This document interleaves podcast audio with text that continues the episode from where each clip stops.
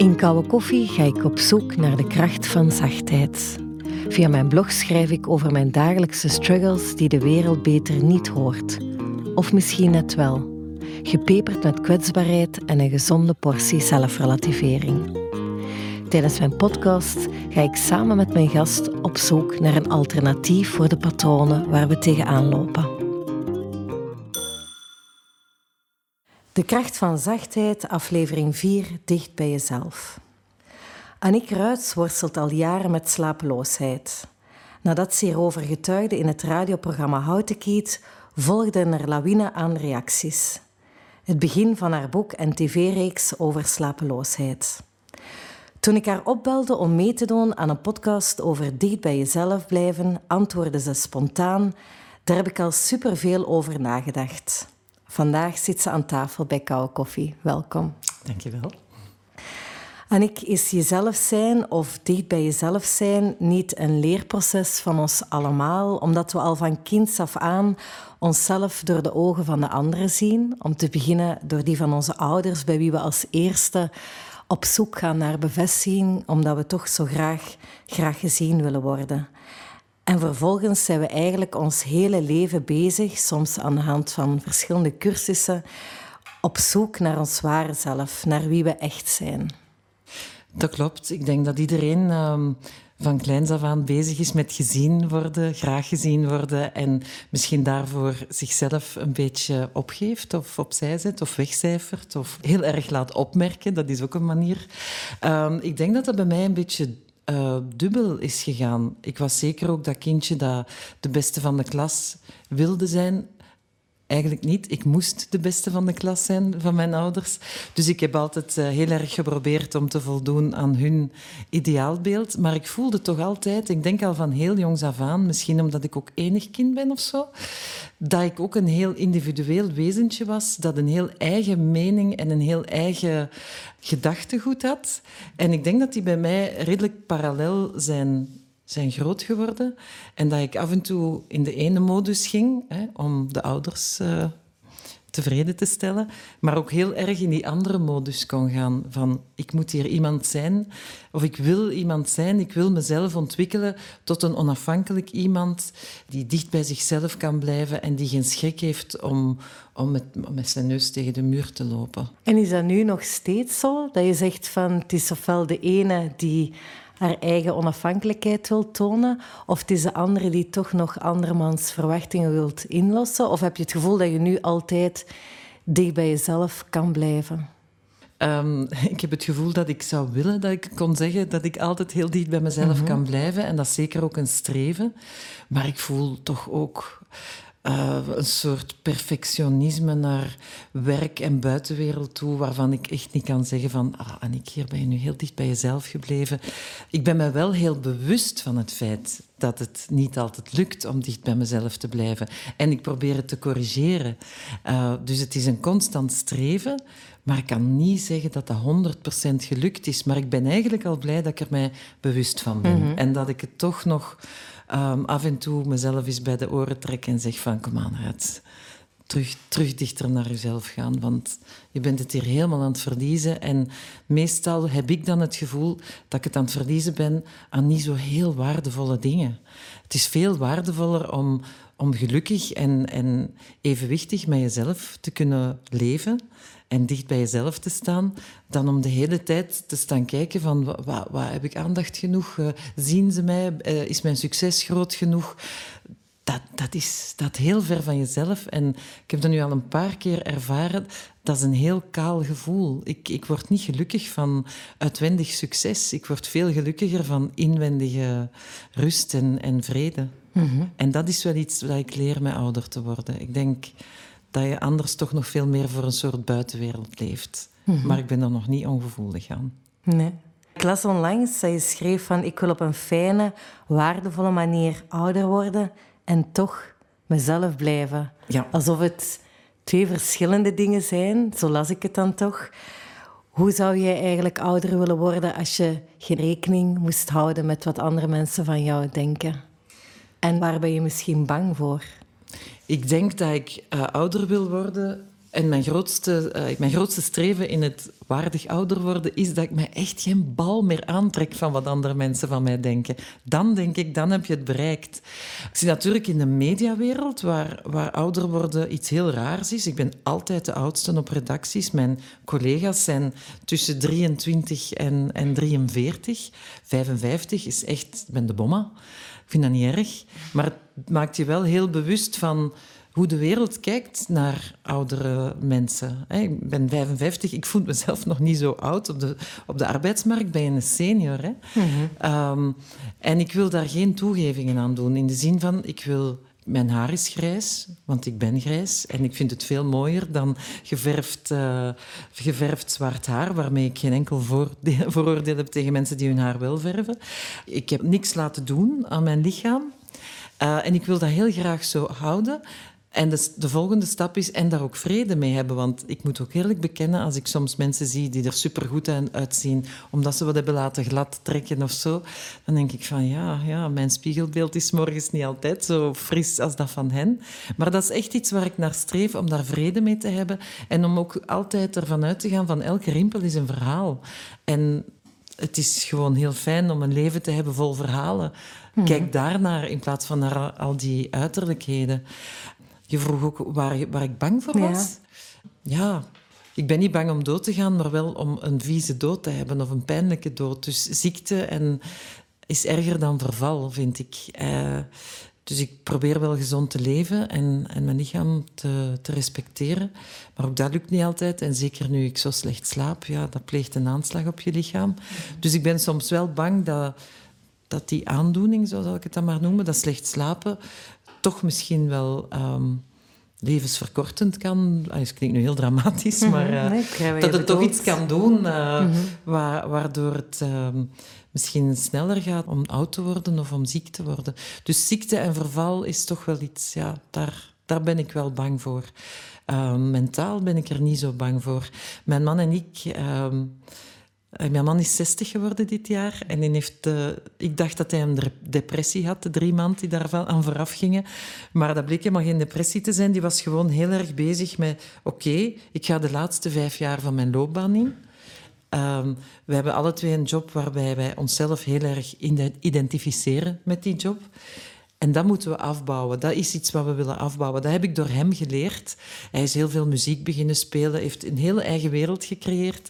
En dan denk ik van, dat is heel slim. Dat moet ik misschien zelf mhm. ook doen. Want die identiteit die ik nu voor een groot stuk heb, doordat ik in die media zit en tv en dat stof, dat gaat wegvallen.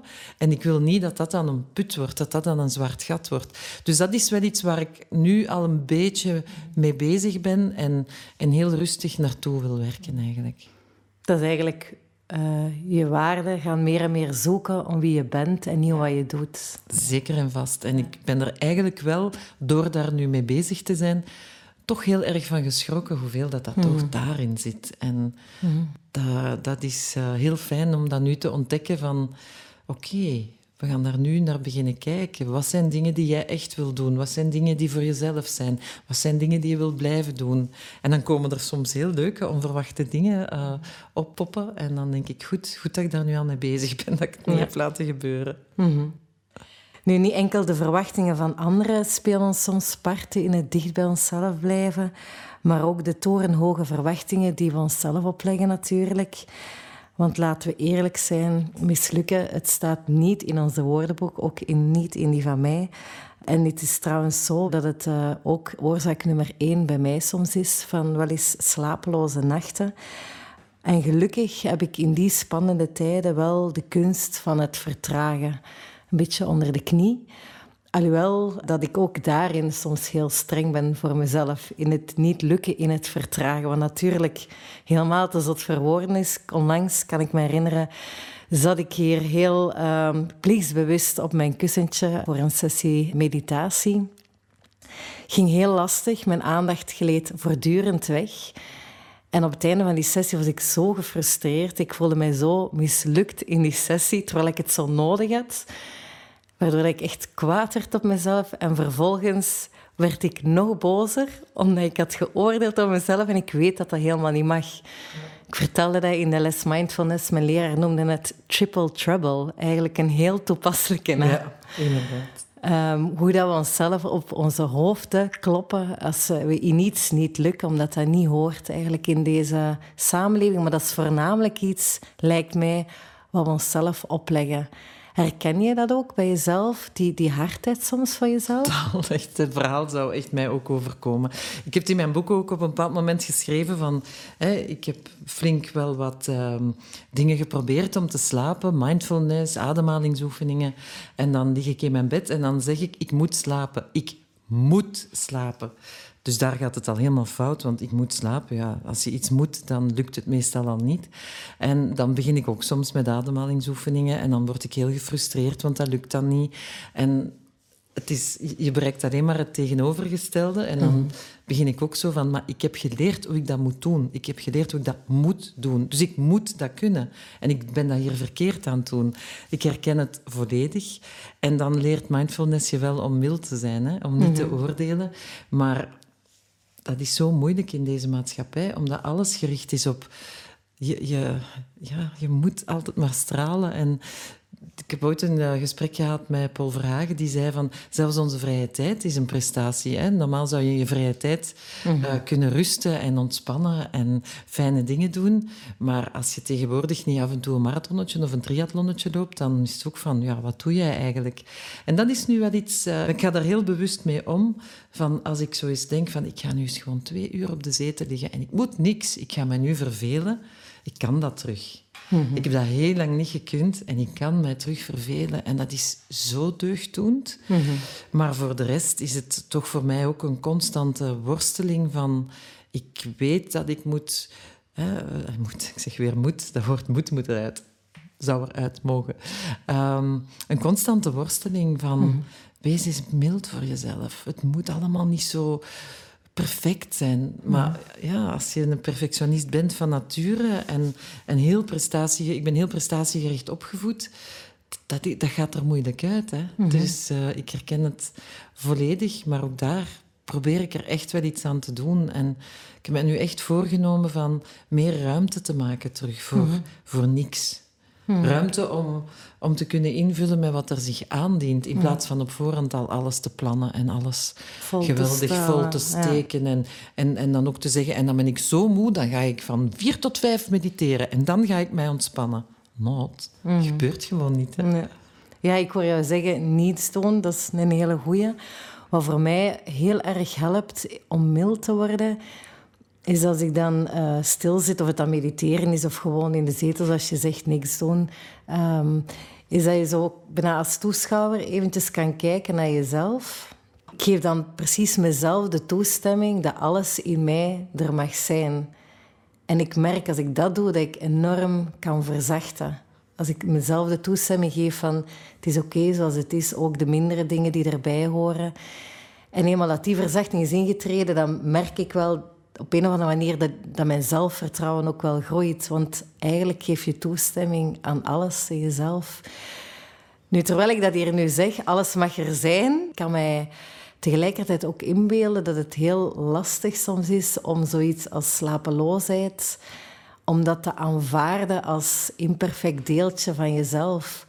Hoe kan je eigenlijk tijdens die slapeloze nachten zacht en mild blijven voor jezelf en voor je lichaam? Um, ik, voor eerst, ik kan die slapeloosheid als, als een stuk van mezelf wel aanvaarden. Mhm. In de zin van dat ik daar geen taboe rond heb of dat ik me daar niet over schaam of zo. Dus dat, die stap is al gezet. Wat dat mild zijn voor jezelf betreft, ik kan soms wakker worden en...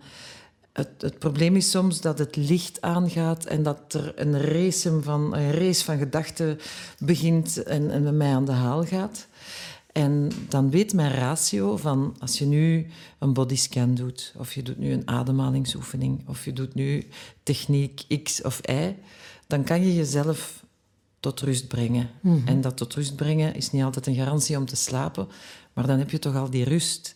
Maar soms word ik wakker en dan ben ik zo fucked up en zo kwaad omdat het weer gebeurt dan lukt het mij niet om daar aan te beginnen. En ik was daar juist met een yogaleraar aan het praten. Ehm, en die zei van, je kan alle tools hebben, maar het is niet omdat je de tools kent en ze hebt, dat je ze altijd kan toepassen. En dat, dat is ook weer een aanvaarding. Ehm, dat dat niet altijd lukt en dat ik soms gewoon zeg van ik heb geen zin in een bodyscan, ik heb geen zin in een ademhalingsoefening en dat ik dan mij daardoor niet moet versterken om daar dan nog eens kwaad over te worden op mezelf, omdat ik daar geen zin in heb. Maar uh, wat, wat ik dan soms doe, is het afblokken en dat doe ik dan door te lezen en door echt met iets helemaal anders, wel nog actief bezig te zijn, maar om toch tenminste niet te verzinken in een heel negatieve stroom van ik zou moeten ademhalen en ik zou moeten mindfulness doen en ik heb daar nu geen zin in, dus ik ben niet goed bezig. Dan probeer ik het gewoon even stil te zetten, af te blokken, licht aan te doen en, en te beginnen lezen. Want anders dan geraakt die spiraal altijd maar mhm. dieper en dieper en dat is ook niet de bedoeling. Maar het is wel confronterend, vind ik, dat je, hè, als je die cursussen volgt en, die ademhalingstechnieken leert, dat is allemaal in een heel zen-achtige omgeving en je denkt van wauw, dit is het echt helemaal. En als je dan voor de eerste keer geconfronteerd wordt met zo'n nachtelijke wakker worden en het licht dat aanspringt en je merkt van hoe, ik heb hier echt geen enkel houvast. Ook niet met al die dingen die ik geleerd heb. Dat is soms wel teleurstellend of angstaanjagend van wat, wat, moet er gebeuren waarop ik dat wel kan? Is er dan echt niks waarop ik altijd kan terugvallen? Want ik kan nu op zo heel veel kleine dingetjes terugvallen, mhm. maar blijkbaar is dat toch nooit een garantie om daar altijd op terug te vallen. En dat vind ik wel moeilijk om te aanvaarden. Mhm. Ja, ik snap wat je zegt. Zou het kunnen beginnen met een soort van niet oordelen over het feit dat je daar opnieuw in zit? Ik ben op zo'n moment, hè, dat wat ik nu beschrijf, waarin het allemaal niet lukt, niet bezig met woorden als oordelen en mhm. mild zijn. Dat komt gewoon niet in mij op. Ik ben gewoon, denk ik, super gefrustreerd dat ik wakker ben. En, en dan gaat, flitst er van alles door mijn hoofd van ademen, dit, dat, nee, nee, nee. En dan, dan ben ik zelfs niet in staat om, om, om die helikopterview hmm. uh, te nemen en naar mezelf te kijken en te zeggen, oordeel niet en dit. En dat, dat, zelfs zover geraak ik niet aan. Hmm. Dus dat is echt iets wat dat heel diep zit en, en waar ik ooit uit moet proberen geraken. Maar hmm. soms lukt het wel, hè, maar soms lukt het echt niet. En dat is... Uh, moeilijk, omdat ja, het is heel onvoorspelbaar en we hebben graag dat we weten waar we aan toe zijn. De controle een klein beetje in handen. Ja. Hm, dat begrijp ik. Ja, ik heb er gelukkig niet zoveel mee te maken, maar ik weet wel de momenten dat ik ermee te maken heb, dat het ook heel pittig is, vaak tot ochtends. En dan weet ik, als ik de mildheid al bij mezelf niet vind, wat mij ook gebeurt, dat het wel helpt dat ik het kan delen met iemand anders die mhm. naast me ligt, om gewoon daar wat mildheid te gaan zoeken of een soort van, van uh, rust. Want eenmaal inderdaad in die spiraal zit, is het zo moeilijk ja. om eruit te geraken. Ja. Dat is zeer herkenbaar. Ja. Maar daar straks vroeg iemand mij: geloof je dat je er nog vanaf kan geraken? En dat is wel zo, rotsvast. Mm Als ik dat niet meer geloof, mm. dan dat zou ik heel erg vinden. Dus ik ben echt er. Het duurt nu vijf jaar, maar ik ben er echt heilig van overtuigd dat het goed komt. Mm En ik pas als we zacht en mild zijn voor onszelf, hoe moeilijk ook, uh, groeit ons zelfvertrouwen en durven we ons helemaal laten zien aan, aan de wereld. Dat doe jij, vind ik, door heel openlijk over jouw moeilijkere, mindere, hoe dat je het wilt noemen, uh, momenten te praten, zoals jouw slapeloosheid, zoals over uh, periodes zoals de menopauze enzovoort. Dat doe ik via Koude Koffie, waarin ik uh, in kwetsbaarheid praat over mijn patronen, die deel met de wereld, in de hoop eigenlijk om het schaamtejuk dat daar bij veel mensen nog zit, om dat bij, ook bij anderen weg te halen en tevens ook uh, in de hoop hen een alternatief te bieden. Wat is jouw missie in het openbaar maken van jouw struggles of life? Um, ik vind dat iets waar, waar, waar, je goed over moet nadenken, want het geeft altijd ook wel een soort backlash. Hè. Er zijn altijd wel mensen die dat niet in dank afnemen. Maar ik denk dat dat wel mijn persoonlijke groei is geweest, die maakt dat ik dat kan. Uh, veel mensen denken dat ik heel sterk ben en heel veel zelfvertrouwen heb. Ik ben niet zwak en, en ik, ik ben niet... Ik heb niet ongelooflijk veel zelfvertrouwen, maar wel genoeg om dat te kunnen doen. En sterk en zwak zijn termen waar ik gewoon helemaal niet mee wil bezig zijn. Het is vooral hoe de buitenwereld mij soms ziet. Um, maar ik, ben vooral, ik wil vooral heel eerlijk zijn. En ik, ik voel dat er bij heel veel mensen door dingen uh, niet te zeggen knopen ontstaan. En eh, door nu over die slapeloosheid of in het verleden inderdaad over die menopauze heel open te praten en misschien zelfs af en toe een beetje tong in cheek voel ik dat mensen dan hun knoopje een beetje losser kunnen maken. Ze kunnen het misschien niet helemaal lossen, ze kunnen het misschien niet helemaal delen, maar ze hebben in alle geval het gevoel van, ik ben niet alleen. Ah, er is nog iemand. Ah, die durft dat wel zeggen. Want ik ben nooit eens op de radio geweest met iets over menopauze en er bestaat zoiets als menopauze schaamte. Vrouwen die daar niet over willen praten, die door collega's worden uitgelachen. Ik wist niet wat ik hoorde. Ik wist echt niet wat ik hoorde.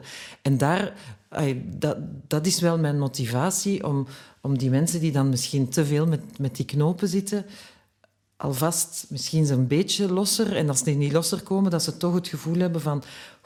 er zijn toch mensen die dat ook nog hebben en ik ben hier niet de enige. En, en als dat al een beetje zachtheid bij hen kan brengen, dan, dan vind ik dat al echt geslaagd. En ik denk, ja, dat is toch wel, denk ik, met ouder worden ik weet niet of schaamteloosheid een goed woord is, maar dat is zo van... Kijk, mannen, als je dat niet aan kunt, dan moet je niet luisteren. Maar dat is nu eenmaal mijn verhaal en dat is het verhaal van veel mensen. Dus ik breng dat toch. En dat ik daar minder rekening hou of ga kijken van... Oei, wat gaan ze daarvan denken? En hoe gaan die nu naar mij kijken? Dat, dat, heb, ik, dat heb ik wel kunnen loslaten. Hmm. Door levenservaring, denk ik. Door dat ik dingen heb om op terug te vallen die je misschien niet hebt als je 23 bent en alles nog puur en rauw en open is. Mhm. Ehm, dus dat vind ik wel, ja, vind ik wel fijn dat ik, dat ik daar... Een bijdrage in kan. Ja, bijdragen is, klinkt zo als ik een pastoor ben, hè, maar dat ik daar... Ehm, dat ik dat kan of zo, of dat ik daar geen probleem mee heb. En dat ik voel dat dat voor andere mensen soms deugd mhm. doet. Absoluut. Ja. Tot slot, nog één vraagje. En ik, wat betekent voor jou zachtheid? Zachtheid is dat moment waarop dat je niet oordeelt uh, over niks en zeker niet over jezelf. Waarin je eigenlijk zo in een soort vacuüm zit, waarin nog wat je in het verleden hebt gedaan, nog wat je nu zou moeten aan het doen zijn, nog al die taken die er in de nabije en verre toekomst zijn, waar die helemaal weg zijn. En waar dat je echt in die bubbel even kunt zitten en het allemaal goed is. En, en dat je voelt van de mensen rondom jou zien dat. Ze van, ah, ze is even helemaal... Ze heeft alles, al die controle, dingen die er altijd rond haar hangen, zijn weg. Dat is voor mij zachtheid. En dat straal je heel erg uit, denk ik. Dank je wel voor het heel eerlijke gesprek.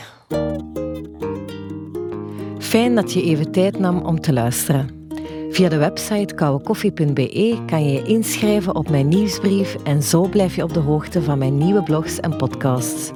Ik kijk uit naar jullie reacties en graag tot een volgende keer in zachtheid.